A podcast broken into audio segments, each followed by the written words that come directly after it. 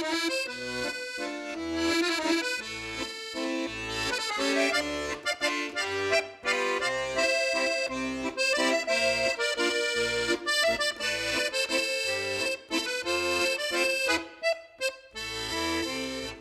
to the Zell Informer Podcast. I'm your host, Alfred Tabacs, joined as always by Andy Spiteri, my co-host. Hey, everybody. So this week, uh, we're going to talk about a few things. I uh, wanted to talk um, about something in particular that's been on my mind a lot recently. But before we do that, I want to talk about Andy's recent editorial um, where he talks about making a Legend of Zelda movie that doesn't suck. Um, so why don't you give him a bit of a rundown about that uh, while I guess I prepare some of my thoughts. Okay. Uh, just pulling up my article here. Okay, so the gist of it is um, I was reading Console Wars, a really cool book about the uh, the beef between Nintendo and Sega during the early nineties, and there was a section, uh, a chapter dedicated to the Super Mario Bros. Movie and what a absolute disaster it was.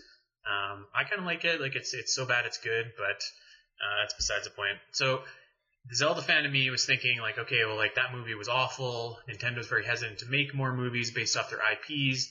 What would be needed to make a good Legend of Zelda movie? So I threw out a couple ideas um, for what I think would be the keys to making it good. And when I say uh, what what I didn't cover was uh, I didn't throw out, you know, names of, of who was going to play who or who was going to direct. Obviously, the better caliber actors and directors that you get, the the better your movie's probably going to be.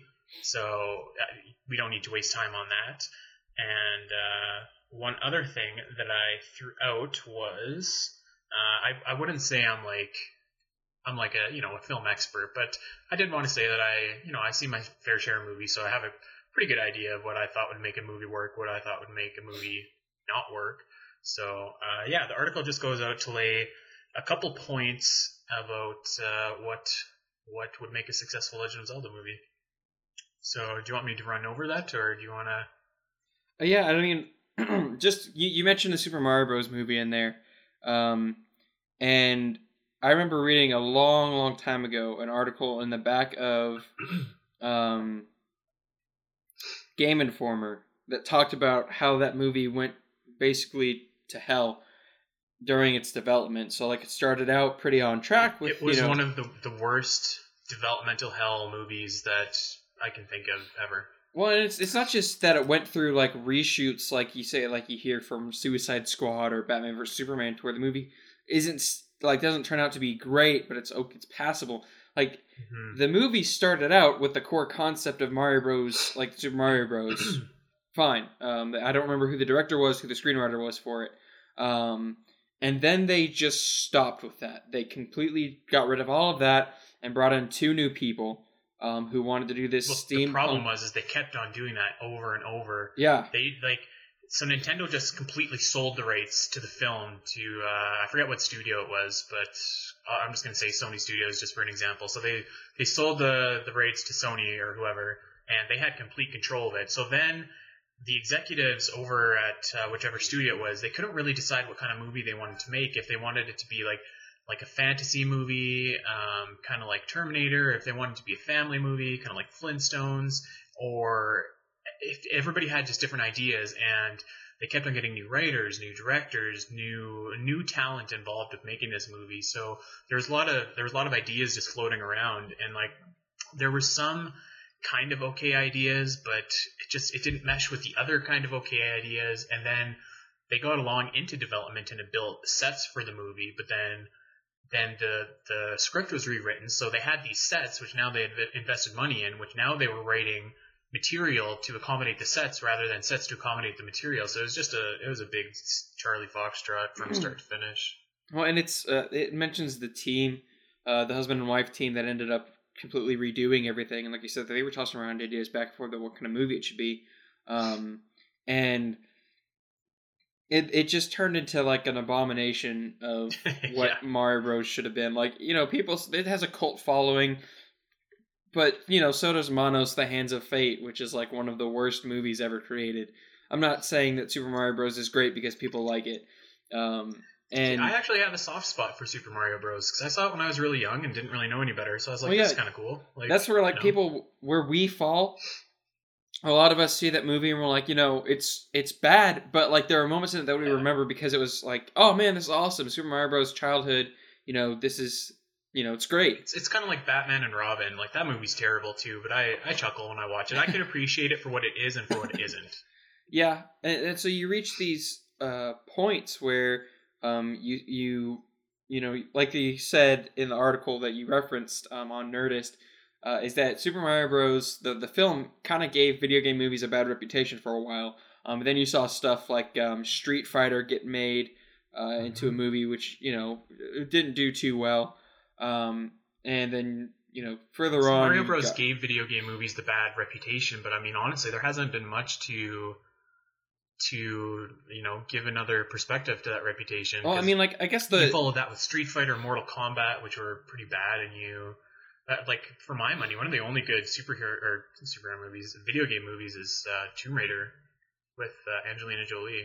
I mean, even then, it's still really campy. Um, yeah. And they, they say the big, the best video game movie right now is Wreck-It Ralph, and, and it's sad that I have to agree with that. It's actually one of my favorite Disney films. Um, but they treat a lot of I Ps in that show or that movie better than they do in some of their other Uh, ventures. And honestly, for someone that never played Assassin's Creed, I like the Assassin's Creed film. I know I'm probably gonna get a lot of flack from that. Um, there were a lot of really weird choices they made, like certain fight scenes, or a lot of the fight scenes were filmed horribly. Um, but for what it was and what it was trying to be, I thought it was okay.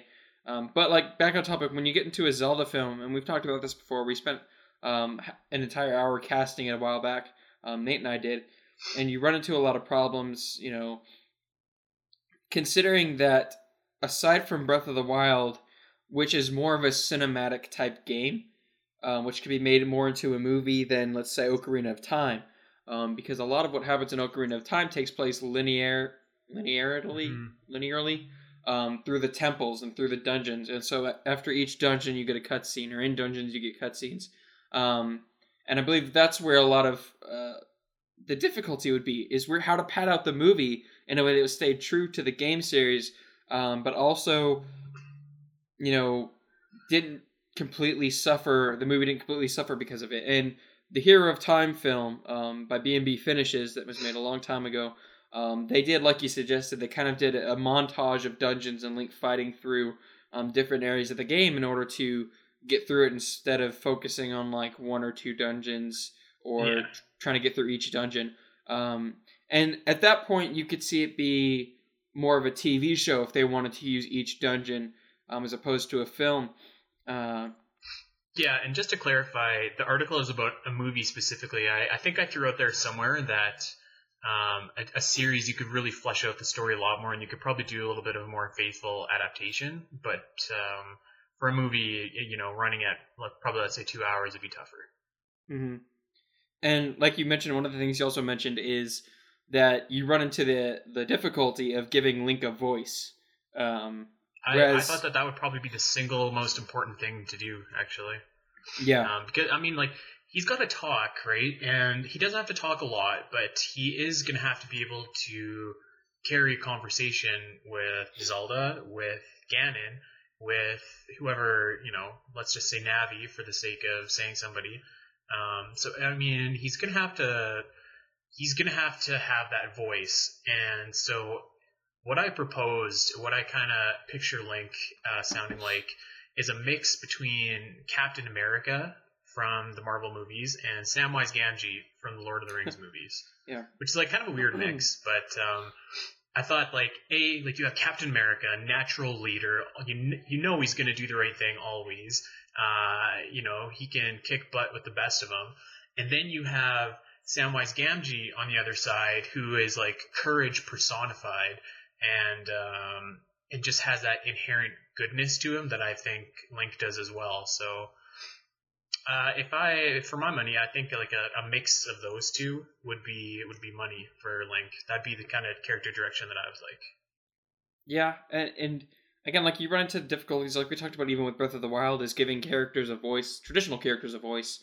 Um, I mean, the only two that they really did that with were, uh, I mean, the only one that they really did that with was Zelda. Um, and then, yeah, I guess mostly just Zelda. Um, when you give such an iconic character like that a voice for the first time, Um, there's going to be a lot of rejection to it, and you're never going to make people mm-hmm. happy. No, you're not going to make everyone happy with it. Um, and that, and that's even doubly true for a movie, because it's you're giving him a voice and you're giving him a face and yeah. you're giving him a personality. So it's it's it would take a while, I think, for people to um, accept that. But and it would have to be like, even though it's it's one of those films that would have like you don't want to see too much of before you get to the theater. They would have to figure out a way to make sure that you were accustomed to seeing Link and hearing his voice before the film. Um, just cause it, it like you, you want people to get used to that. Um, uh, and so, like you said, there, there are a lot of difficulties that could be faced with that. Um, do you think they'll ever make a Zelda film? Uh, you know, no, but a couple years ago, I wouldn't have said that Nintendo would ever make games on mobile either. So I wouldn't I wouldn't shut the door on it. I think that they're slowly getting there. We've seen, like in the last couple of years, I've seen Zelda merchandise go from being non-existent to everywhere.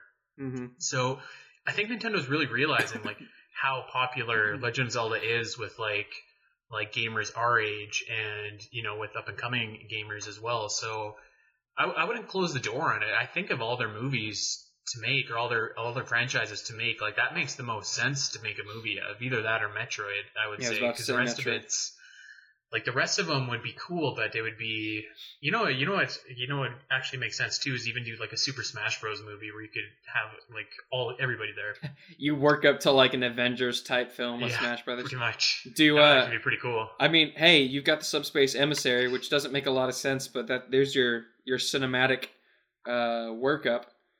Yeah, so I don't know. I, I wouldn't. Uh, I think it'll take a while again for, for Nintendo to fully make one of their, their movies and or their I Ps into a movie, though. I like Super Mario Bros. It just can't be overstated, like how bad it was and how bad it burned Nintendo. So well, and I think that that's why they're so hesitant on handing out their, their I Ps like that. It's such a recognizable Absolutely, one at yeah. that. Um, even you saw with Wreck-It Ralph, they pretty much gave them Bowser in a cutscene or in a cutscene. In like one scene of the movie, no voice acting, nothing like that. Um, whereas Sega liberally just handed out Sonic, uh, which, you know, it was, again, that's, it's a great movie. That's one of my favorite Disney films. Um, you know, there's a really good scene in Wreck-It Ralph actually, which I bet almost nobody picked up on, but, uh, I, I can't even remember what it was, but like there's a military leader and he's giving a speech, and it's the same speech that, uh, is being given in Metal Gear Solid two at the very beginning. I was like, what? Uh, it's, I thought it was so funny. I love that movie too. It's really good. It, it's such a great film, and that's you know, it's it's not really a video game movie, but it's a it's a movie with video games in it. Um, it's kind of how I really, to to me, Wreck-It Ralph is to film what Ready Player One is to the or Wreck-It Ralph is the film to mo- to video games, as Ready Player One is the book to the eighties. Um, that's fair. And it, And it's such a like a love letter to that, and I'm so excited for the second one, but I'm also excited for Ready Player One's film. Just hope they do it justice. I'm, I'm um, cautiously optimistic for Ready Player One. Yeah, I am too.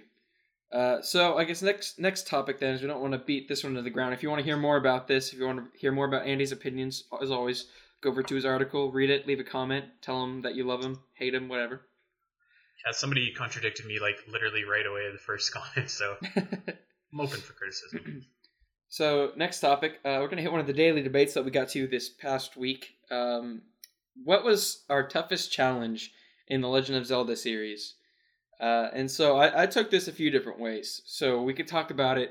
Um, we can hit on a few different ways. What, what our biggest challenge was, um, like in game-wise, gameplay-wise, um, what our biggest challenge was in general. Um, anything that you could really think of, I guess. Uh, so I guess we'll we'll kind of go back and forth on this one. My my biggest my first biggest challenge, the one that I remember the most, wasn't necessarily a um man. It, it really wasn't such a, a difficulty to me as like a, as it was a mistake on my part. Um, so I don't remember how I did this or what I was doing, but I, I when I had the three D S uh, Ocarina of Time. Um, I was doing the Master Quest, and I got halfway through the Water Temple, and was like, "I'm I'm stuck. I can't. Uh, you know, I've got the the hook shot, and I don't really know what else to do here." and because I hadn't played Master Quest in such a long time, and so I went on to the next temple. Um, and what you can do, you don't actually have to beat the Water Temple to get to the Shadow Temple. You just have to get the hook shot. Just need the long shot, yeah. Yeah, and so that's what I did. And then I came back to the Water Temple, the Master Quest Water Temple. And I was like, I have absolutely no idea what I'm doing. Um, and I got lost. And then I went to the Spirit Temple. And then I got lost there. And so now if I try to go back to that save, I can't because it's it's just a mess. And that I, that was a challenge. That was a difficulty that I put on myself. Um, cause I, I just can't go back to that now. Uh, I have mm-hmm. no idea, no idea what anything is, where anything is, what I did last. So. Yeah, like like super generic answer, but man, the first time I ever did the Water Temple, like I was I was a kid, right? So yeah, like I, I was like I was like, what is going on? Like it, the the N sixty-four version of Ocarina of Time didn't give you any indication at all how you raise the water level or mm-hmm. lower the water level, which thankfully the the three D S remake at least gives you. you know, some idea of how you do it. So I was wandering around, wandering around, and, like, I was just stuck, like, you know, treading water, no pun intended, for, uh, for like, man, I think it was, like, a couple days, and I was like, ah, what am I doing? And, like, and, like, in that time, you know, mm. you couldn't, there weren't really guides available, like, back in ninety-eight. Like, you had to go out of your way to find them, right? So mm-hmm. I, I kind of... I remember I eventually just like played every single song in, uh, that I knew at the mat, and, and one of them worked, and uh, the water eventually, you know, changed levels. But like even past that, the Water Temple was just like, uh, it was it sucked. Like, you know, taking your boots on and off all the time, and uh, thankfully the three D S version, you know, changed that too. But back mm-hmm. in the N sixty-four version, you had to go in and select your equipment, and like so that was awful, and then.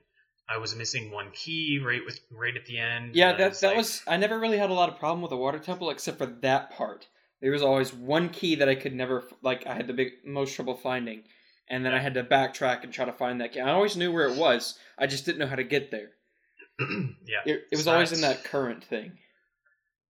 That's that's probably my my toughest Legend of Zelda like gaming experience.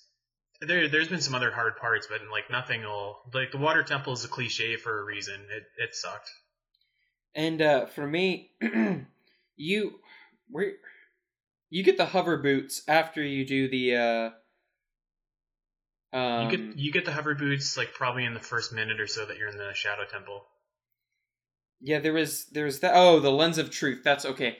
So I didn't know, and I guess you really don't have to do this. Um, but as a kid, I didn't know that you could get the Lens of Truth in Ocarina of Time. And so the first time I went through the Shadow Temple, um, I didn't have the Lens of Truth. Um, and then I got stuck. Can you even go through the Shadow Temple if you don't have that? You can, you just can't fight the boss battle because you have no idea. You can't lock on to can't Bongo see his, Bongo. Uh, hands or whatever. Yeah. yeah. And so like, I'd get to a specific point where you kind of needed it. And I just couldn't figure out where to go. Um, I think it might have been the ship that that flows through the the, the river Styx, I guess, in the Shadow Temple, um, something like that. There's there's a part where you basically need it to get by, um, and I had no idea that you needed to go into the well. Uh, I don't remember why I didn't know. I didn't ever look it up. I just tried to go through it, and so like I'd run into walls and I'd try to get through walls. Um, found the hover boots, did all that, um, but I could just never figure out. Where I was supposed to go because I never had the Lens of Truth, and I'd say that was probably my biggest difficulty with Ocarina of Time was like I, I I tried to beat it, I tried to beat the Shadow Temple without the Lens of Truth, and I had no idea that I needed it or excuse me or where to get it. That was uh the difficulty for me there. All right, so sticking with Ocarina of Time, one of the one of the most challenging things that I've ever done in a Zelda game it didn't actually have anything to do with me, but like I have the I have Ocarina of Time three D S, and I wanted my girlfriend to play Legend of Zelda because I love Legend of Zelda, and I wanted you know her to see what it was all about. So she was playing Ocarina of Time, and uh, it was really hard for me not to like micromanage exactly how she played and what she was doing.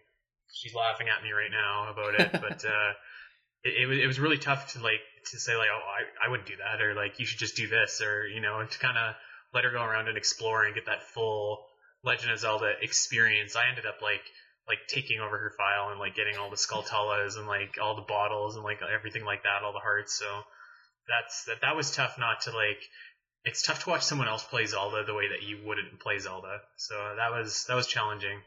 Yeah, so I think I mean, we're gonna play Majora's Mask sometime in the future. So oh, that's that I can't even imagine how that's gonna go. uh, that's gonna be worse. Ocarina of Time is pretty straightforward. Majora's Mask is a little tricky.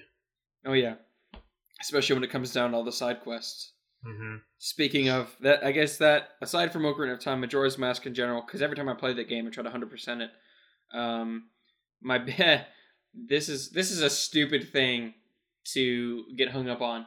But my two biggest challenges that were ever in any Zelda game were, as a kid, trying to do the Beaver Race to get the bottle in Majora's Mask, and then the Goron Race to get the bottle in Majora's Mask.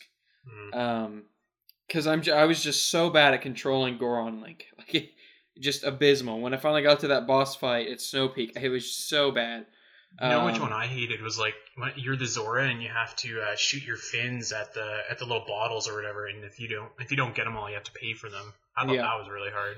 Uh, that that game was just difficult in general, but like getting the bottles was probably my least favorite thing, um, just because I was just so bad at controlling Goron Link. Like I, I lost that race so many times, mm-hmm. um, and then I think the first few times I did the Beaver Race, I didn't know that you, like, I, for some reason I either wasn't looking at the controls on the screen or I didn't know that you could speed up and dive or, like, uh, swim faster. And then when I finally did that, I couldn't control because I was going too fast. And I was just, I was really bad at those two things. And they just, hours of frustration. Uh, yeah, which is kind of I, embarrassing. One one that um, was recent for me is like I was playing Breath of the Wild, and I, so I get to the final boss or whatever. And spoilers if anybody you know doesn't want this spoiled, but so I was getting to the final phase where you fight uh, Beast Ganon, and so I'm riding on my horse. And up to this point in the game, I had like I hadn't ridden on a horse for maybe more than like ten minutes, right? Because I'd just been climbing everything I saw. So like I was trying to control the horse, and I didn't really have it down because I just I wasn't used to it, and it didn't control the same way that it does in Twilight Princess or Ocarina of Time. So I was like, I was like, ah, this is the, no. So I just ended up getting off the horse and just like running around Beast Ganon and, and shooting him from the sides. So horses, horses for uh, for me in, in Breath of the Wild weren't uh, the, the mastery wasn't there right away. And I gotta be honest, if out of all the horses that I've uh, used in gaming, I'd say Breath of the Wild feels the best, um, especially with the fact that once you're on a path, the horse will follow the path. Mm-hmm. Um, I was playing through The Witcher again yesterday, or for the first time. I still haven't beaten that game, um, Witcher three, and I would get on a path, and then I forgot that you have to actually like still steer the horse. Uh, as opposed to Breath of the Wild, where once you get on a path and you're going fast enough, you know, the horse will trot along, um, which is nice. So yeah, I, I went and did all like the horse side quests and stuff after that, and like and like after that, I was I was rocking. But my first fight with Beast Ganon was pretty embarrassing. I was trying to like look awesome and ride Epona, and Beast Ganon's probably like, "What are you doing?" Yep. So the biggest topic that I wanted to talk about, um, and like I said, this is something that's been on my mind for a while. Um, so kind of give a little background for this. For those of you that have been paying attention to Nintendo for a while, they've been talking about the Switch and third parties. So we've got a bunch of confirm, we've got a bunch of confirmation on different third party companies that are working with Nintendo to get out their games for the Switch. Um, every time they, they talk about third parties, they show out that graphic with, you know, Atlus and Bethesda, all these other companies on them. Um, and display how they're so excited to be working with all these companies, um, and, and the huge amount of third-party support that's going to be on the Switch. Um, and we keep hearing stories. I guess I've been looking at Go Nintendo, Nintendo Everything, and uh, Nintendo Life lately, and then we've been seeing stuff like Level five still working on an, at least one new game for the Switch, or two or three other companies also working for a new game on the Switch. Um, but one of the things that's actually starting to get me worried is while all of Nintendo's games so far have, have pretty much come out a worldwide release, um, whereas we're not waiting for, like, back when we used to have to get Pokemon a year before in Japan or however long it was, mm-hmm. in the way, like, a year. Um, we're actually getting a lot of games, third-party games that are coming out for the PlayStation four and the Xbox One. We're getting them later on the Wii, or on the Switch, sorry, not the Wii U. Um, and that's starting to worry me because, you know, it's okay when one or two games do it, but when you're starting to see more and more games do it, that's bad. Uh, and I came up with a short list of, of some games that have already come out for other systems that we're still waiting on for the Switch, um, and some games that are have yet to come out um, that we're still waiting on for a, a Switch release date. So Portal Knights is coming out for both uh, the P S four and Xbox One very soon. I think it's this month or next month. We still don't have a release date for the Switch, but they say it's coming. Rime is coming out soon. We still don't have a Switch release date. Yooka-Laylee doesn't have a Switch release date. Stardew Valley, a game that's been out for about a year, maybe two so far, still doesn't have a release date. Um, they just announced the Shantae half half half genie hero. Gosh dang it! Um, is coming out for Switch. We don't have a release date on that, despite it being out for a while. Skyrim, we don't know if it's even the special edition. Probably not going to be the special edition. It's probably going to be the basic edition. Don't have a real release date for that. Steep, which has been out about half a year now, still don't have a release date for that. And then LEGO Marvel Super Heroes two was announced. It's coming out in November for Super or for Xbox One and PlayStation four, with a Switch date to be released later. And so all of those games are out or are coming out for PlayStation four, Xbox One, or P C, and they have release dates, but we don't know anything about whenever it's coming out for the Switch, and we're getting delayed and delayed and delayed, pushed back um, for these games. And Rime was a really big, like, I guess, like, they, they pumped that game up a lot for the Switch, but we're we're getting it later now, and we don't know when that game's coming out for the Switch. We don't know when a lot of these games are coming out for the Switch, and that's a problem. And then we're starting to see things like Injustice two isn't coming out for the Switch. Um, the next Shadows of Mordor game is coming out for the Switch.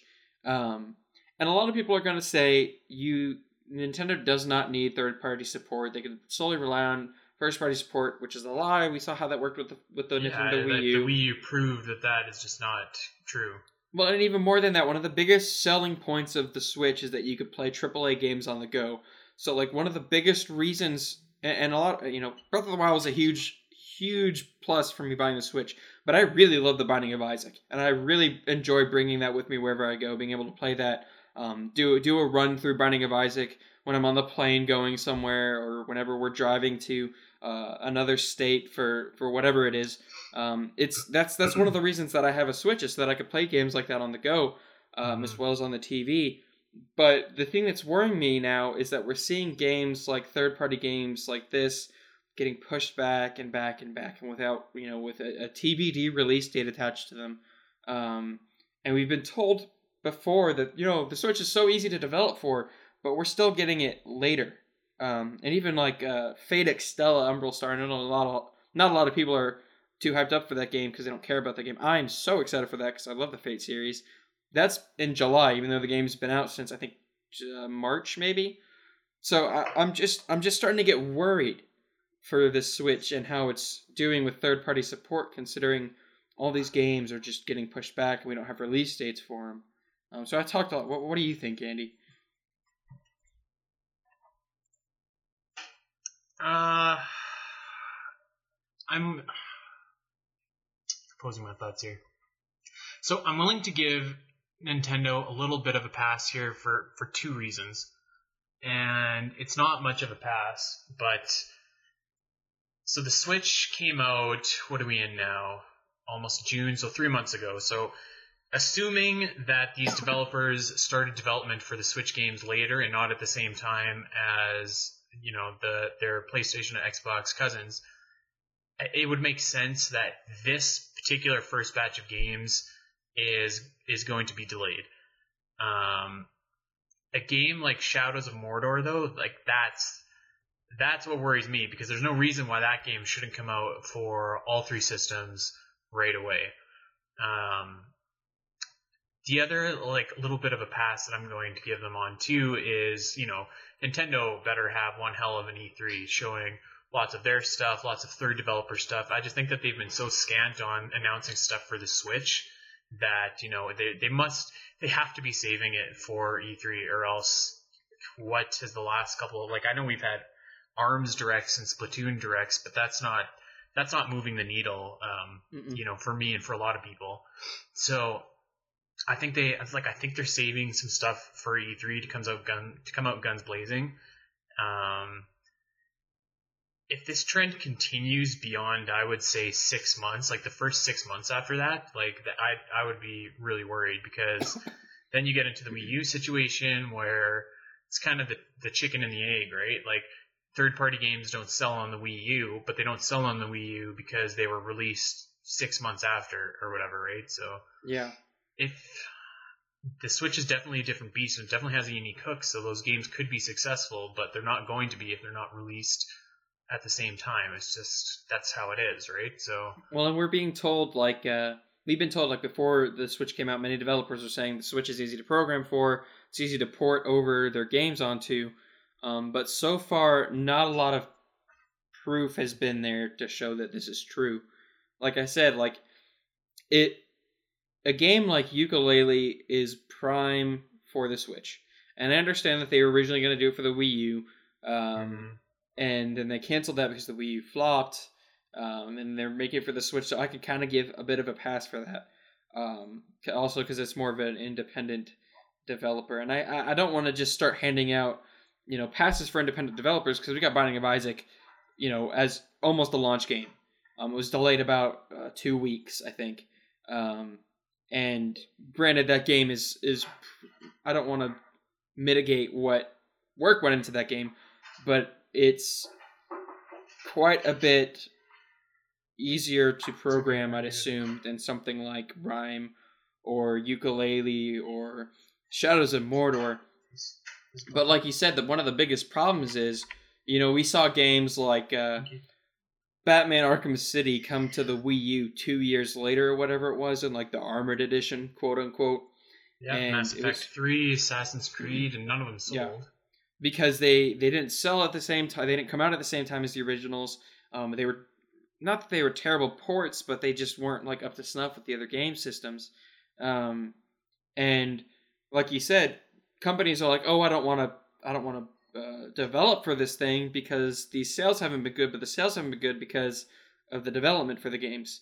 Um, and that's why it really mm-hmm. confuses me when you see and, stuff like... And the Switch like, is definitely a different beast from the Wii U, yeah. too. Like, it, it has a way better hook, a way better audience already for it. Um, it, it always really annoyed me when I heard Nintendo fans being like, oh, well, you know, whatever, they released Call of Duty on Wii U, but, like, we don't want Call of Duty on Wii U because we only want Nintendo games. And it's like, well, you don't make up a very large audience, and and you need those games to keep getting your Nintendo mm-hmm. games on your Nintendo consoles. So and that's why it, it's it matters. Like, it's excusable for the games like Destiny two. When they said Destiny two is not being considered for Switch, I understand that because that's pretty much a, an online-only game that needs to be online for wh- wherever you're going, and the Switch really isn't an online specific console. Switch isn't that platform for that. Yeah, and, and you couldn't play it if you're taking it portable, you're going somewhere, it, it wouldn't work. Um, and I, I'm okay with that. I'm not okay with the fact that we're getting these games. Um, like, again, Yooka-Laylee doesn't have a release date for the Switch. Um, that game's been out, and I'm, I'm very... T- as much as people are saying that the game's not like that good, I really want to play it. Um, and I'm getting really tempted to just buy it on Steam uh, because I don't know when it's coming out for the Switch. I don't, I don't know if I really want to wait that long. Mm-hmm. And I'm I'm scared that we're going to see that as a trend, is people saying, I don't want to wait X amount of months later mm-hmm. for this game when I can just play it right now on another yep. system. And you're kind of sacrificing, like you have to make a choice as a buyer, as a consumer.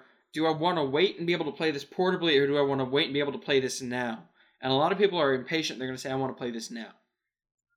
Yeah, I'm like that. I, I think E three will be very telling when they, you have new third-party games announced, and seeing, you know, if they have a release date for, for the other two, but it's T B A for the Switch, or if there are games announced that aren't even on the Switch, but are on PlayStation and Xbox. So I think... that's kind of when my free pass for Nintendo ends, is at E three. Um, if they don't have the conference that I'm expecting them and hoping that they have, then, you know, I, I think they're going to be, I think they're going to be in tough. Like, like the Switch has a lot of momentum, and it has a lot of, um, has a lot of goodwill right now with, with all kinds of different gamers. But like, you know, you can't just survive off Nintendo games all the time. You need to have that buffer in between games, because, like, ideally, you should have, you should probably have like a like a game, a really good game coming out a month that's going to sell systems, mm-hmm. right? And so, from Breath of the Wild, like with respect to all the other games, there hasn't been like a a really big game that came out until Mario Kart. And since then, there hasn't been probably a big game that's coming out until Splatoon two. Mm-hmm. Uh, I don't know if you want to consider ARMS in there or not. And no, then... I, I see. I don't know, because Splatoon has enough faith as an already installed game, has an already mm-hmm. like big enough install base. It's, it's an esport that, in that some game ways. Will be a hit for sure. And and I can see that ARMS is going to have a lot to prove. Um, I, I my opinions on that have been made clear, not necessarily here, um, but in the chat and with some of my Facebook yeah. friends. Is, I don't necessarily think that that game is going to do. Well, so for, yeah, like, when's ARMS even coming out? July. July. Okay, so or, we have, or June. It's June twenty-sixth. It, one of them's coming out in June. One of them's coming out in July. So Splatoon and ARMS. So Splatoon so is in July. Then, so you have you have nothing for the month of May. You have nothing for the month of August. Correct me if I'm wrong. It's like you you don't really have a big game coming out in September. You probably don't have a big game coming out until November. November. At, at that point, with, with Mario, Mario Odyssey, Odyssey. assuming yeah. that doesn't get delayed. So, yeah. like like I I think that you just need like a big title like every month to keep your momentum going. Like, um, you know, look at PlayStation. Like, you know, it may not be the sexiest game titles in uh in our circle of, of gaming, but like. You got N H L coming out, you got FIFA coming out, you've got Call of Duty coming out. Like, there's usually something in the pipe for people to play. So, well, and with and, Nintendo, it's not always that case. And here's my thing. Like, I really want a PlayStation four. Since I moved out of my uh, townhouse and I was living with the other guys, I don't have one. Um, I have all these games that I bought for it. I just don't, I can't play it anymore. Um, so I'm trying to save up to get a PlayStation four because I want to play games like Injustice two and the Handsome Jack Collection again and Uncharted four and all those games. Um, I want to own them and I want to play them again, especially Injustice two with the ratings that thing is getting. It's not on P C. Um, I, re- I really want to get that game. It's not coming to Switch as far as we're concerned, um, unless we get another, like, you know, special edition or whatever it is. Yeah, and even if it does, like, I, I don't know. Too late for a lot of it. And I just, people. I just don't know if I'd get it for the Switch over a PlayStation four. Um, just because of what it is and because of the type of game it is. Um, but that's neither here nor there. M- my difficulty with this is um, is just kind of twofold. Like I've been saying, when we see these games uh, that have already come out or that are coming out getting PlayStation four, Xbox one, and P C releases on the same day, and then maybe two or three months later down the line, we're getting games, we're getting them released for the Switch. I I don't... That doesn't look good to me. And it's, people, it's bothersome. And people will say, like, you know, those Nintendo fanboys, us Nintendo fanboys will say, oh, well, I can play Nintendo games. Like, that's all I need is Nintendo games. And, like, that's fine. I understand that you guys are okay with that.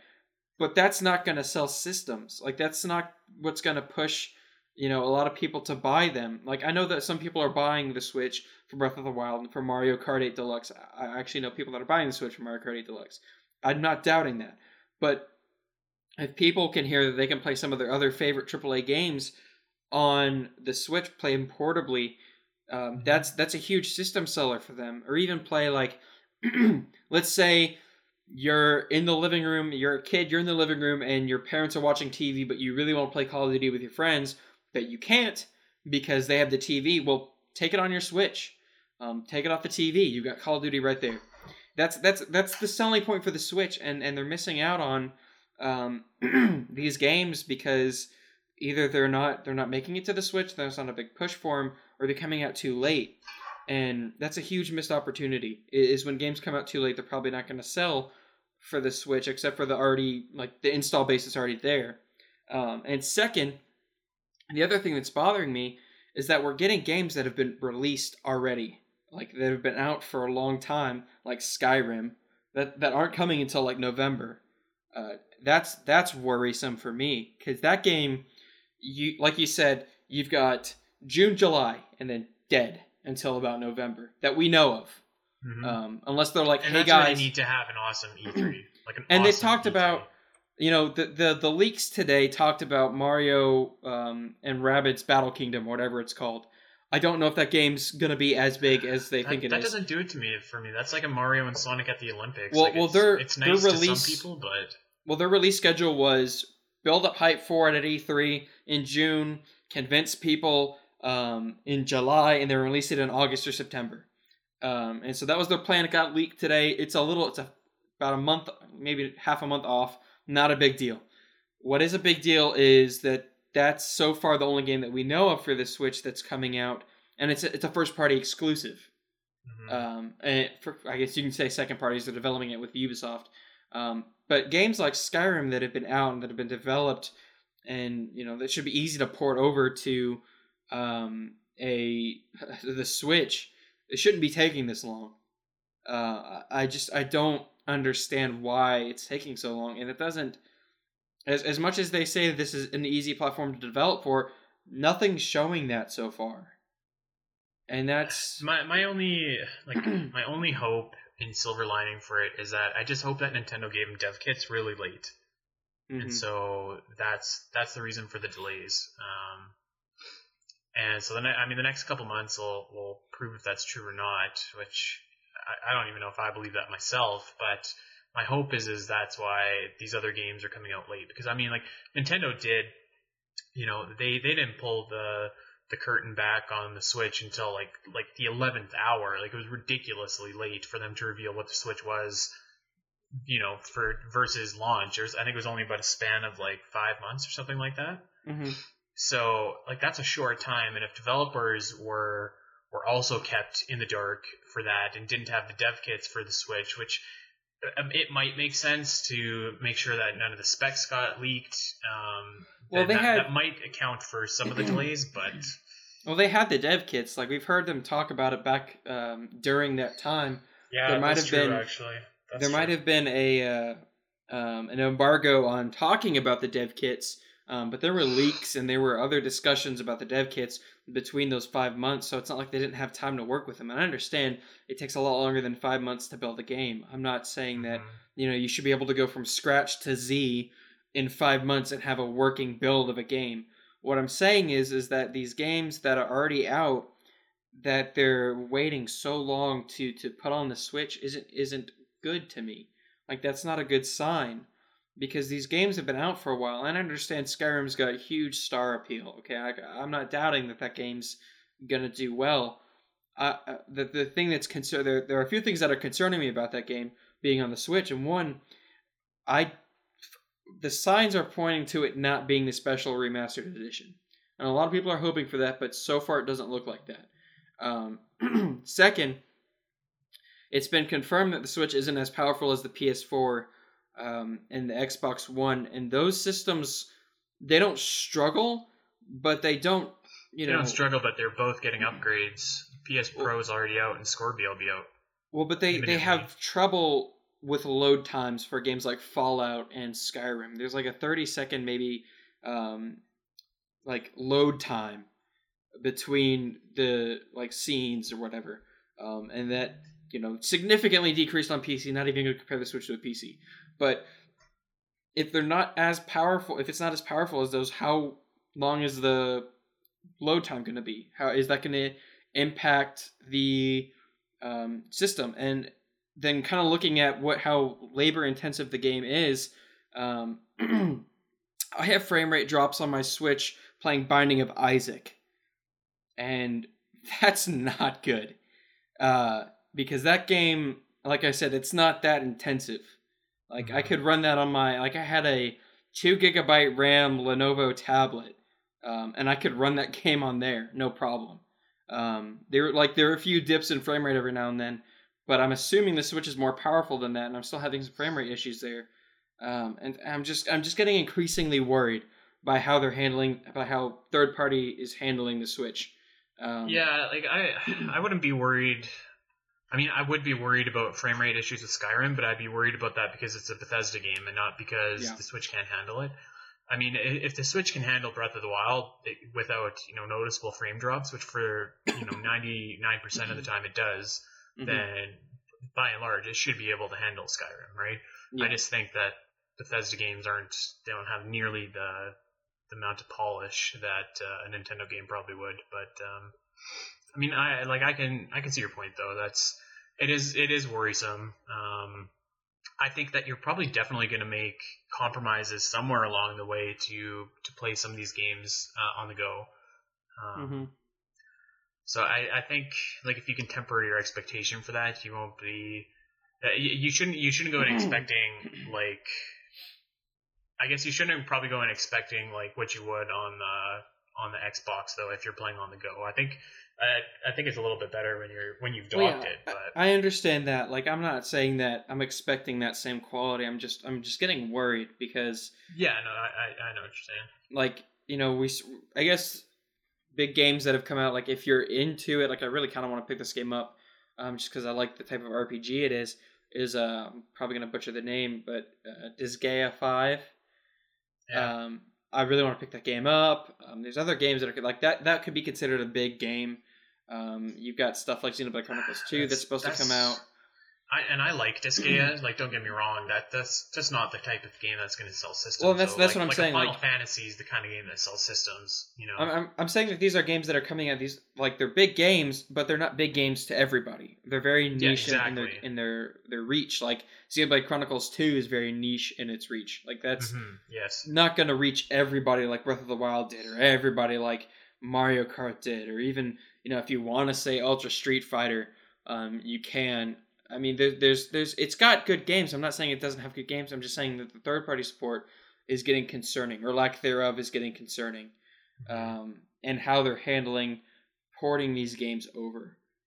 Because at the end of the day, the thing that killed the Switch, or the Switch, the Wii U wasn't the first-party games. It was the lack of third-party support. Um, it was quote-unquote strong at the beginning. One of the launch titles was a third-party yes. game made specifically for the Wii U. Say what you will about Zombie U, it was it was a dedicated game specifically made by another company for the Wii U. The Switch, it doesn't really have any of that, but it's also, you know, it's you're seeing kind of the same thing happen where you're getting games that have been released, you know, three or four months ago being put out for the Switch now or in, in two or three months, and that doesn't look good. Because, you know, people aren't going to pick those games up if they can play them now um, for their other systems. And I'm, I know that the portability is a huge aspect of the Switch. That's its biggest selling point. Um, I'm not disagreeing with that. I'm just saying that a lot of people aren't necessarily going to want to be patient and pick up the game, you know, four or five months down the line unless there's another incentive to wait for it. Like, I guess you could say Rime is going to be cheaper on the Switch digitally, and in store you get a soundtrack, but it's it's there has getting to be something like like even for me, like playing portable isn't a huge draw for me because most of the time I just play at home. I don't, mm-hmm. you know, I'm not like a like a super big traveler, so I don't really play it a lot on the go. So you know, if it's if it's out, you know, if there's a game that I want out and it's on Xbox, you know, four months before it's on Switch, I'm going to pay ten extra bucks and just pick it up. So yeah, it's a problem. And I, and I hope that they have answers at E three for it. Cause they, they really need to, they had, they need to have the show of their life at E three. Cause there's a lot about the Switch that, that needs to be addressed and, and answered. And, you know, that's, that's where my goodwill runs out, is after that press conference. And they, they really need to hit on a lot of stuff. And we're probably going to talk about that next time. Um, what we hope to hit on and what they need to hit on um, for E three, um, just because, like they said, that the the conference for the Switch really wasn't the best um, when it was announced. Uh, it was a little uh, spotty, to say the least. Yeah, um, it was. It wasn't the worst, but it wasn't. But you, wasn't you're the, the best. You're going. We're going into a another quarter soon. Um, I think Q. Q two or Q three, Q two starts soon, I think, or three. I'm I'm always I always mess this up. Um, but we we have to start seeing more support for the system because it doesn't have a lot of. Ga- I'm not saying again. I know that a lot of these other consoles haven't had huge launch launches with tons of games on it. I'm just saying, like, whenever you've got none of the other consoles have ever been in the position that Nintendo was, coming off just an abysmal console like that. Yeah. Like the only comparable really was, was Sega after the Sega Saturn when they launched the Dreamcast, and we yeah. know how that turned out. And so you're seeing like, and, and like you said, it might be a little difficult at this moment because, you know, the, the system has just come out and we're assuming these games have been in development for a while. Um, so games like uh, maybe Injustice two, I don't doubt that that was in development way before the Switch. Um, uh, I'm trying to think of other games right now, but like th- that have that are haven't been in develop that have been de- in development before the Switch and are now coming out after the Switch. Like I understand that, like I understand that there might be a little bit of difficulty in in trying to build the game in a way that fits a Switch. What I'm getting worried about is seeing games that are coming out now that have time to fit on the Switch, still not getting a definite release date, like LEGO Marvel Super Heroes two. Um, and the issue with that for me, and I know a lot of people don't understand um, why that series is so great. It's a great series. The problem is, on the console versions of those games for the for Nintendo, especially on the Wii U, you saw significant um, downgrades. And not necessarily performance, but in how they were handled and how they played and how they were treated. Um, like the Wii U version didn't have any of the D L C for it, uh, especially for LEGO Batman three, uh, that you could find on other consoles. Um, and so I'm just I'm just getting really worried with how third parties are handling the Switch or lack thereof, um, because this is kind of what happened to the Wii U. And I know it's really early to be talking about this, but this is a, a good conversation to have when talking about the future of this uh, the Switch, because otherwise, you know, without third-party support, it's not going to do that well. Uh, a console can't survive on just first-party support. No. It, it, it can't. As, as we clearly as... saw. Yeah. So it it's definitely going to be a good topic to come back to after E three. And, mm-hmm. you know, uh, with three D S, like, seemingly riding off into the sunset, like, I, theoretically, you, Nintendo should be able to focus more of its efforts to, to meeting that, you know, big game a month quota, but... Uh, yeah, it, it needs it needs some help. It, Nintendo can't do it all by themselves, and uh, man, I hope they have a good E three. Yeah, and there's there's a bunch of rumors swirling around E three. Hopefully, we'll get a few more in the next few weeks or in the next week, so we can talk about it more next week. Uh, we have fiftieth episode, or my fiftieth, um, since starting the new podcast. So we'll we'll do an E three thing. Hopefully, this time we'll actually uh, have a bit a bit of a better setup, a bit of a better. Uh, Turnout at the end of our, our special talking about any E three, bets we make, bets. We're, yeah. we're seeing them through. So we've had difficulties with that, and then, you know, last time we tried to do them, we were going to follow through with them, but then there was a staff turnover, and, and Nate left Zell Informer, so hopefully hopefully it goes better this time. Uh, yeah. I don't intend on going anywhere, and Andy, Andy hasn't told me he's going anywhere so far, so um, uh, looking pretty good. When I leave, it'll just be, like, middle of the night, so... Yeah. All right. So that's it for this week, I guess. Uh, thank you guys for joining us, and we'll see you next week. See you guys.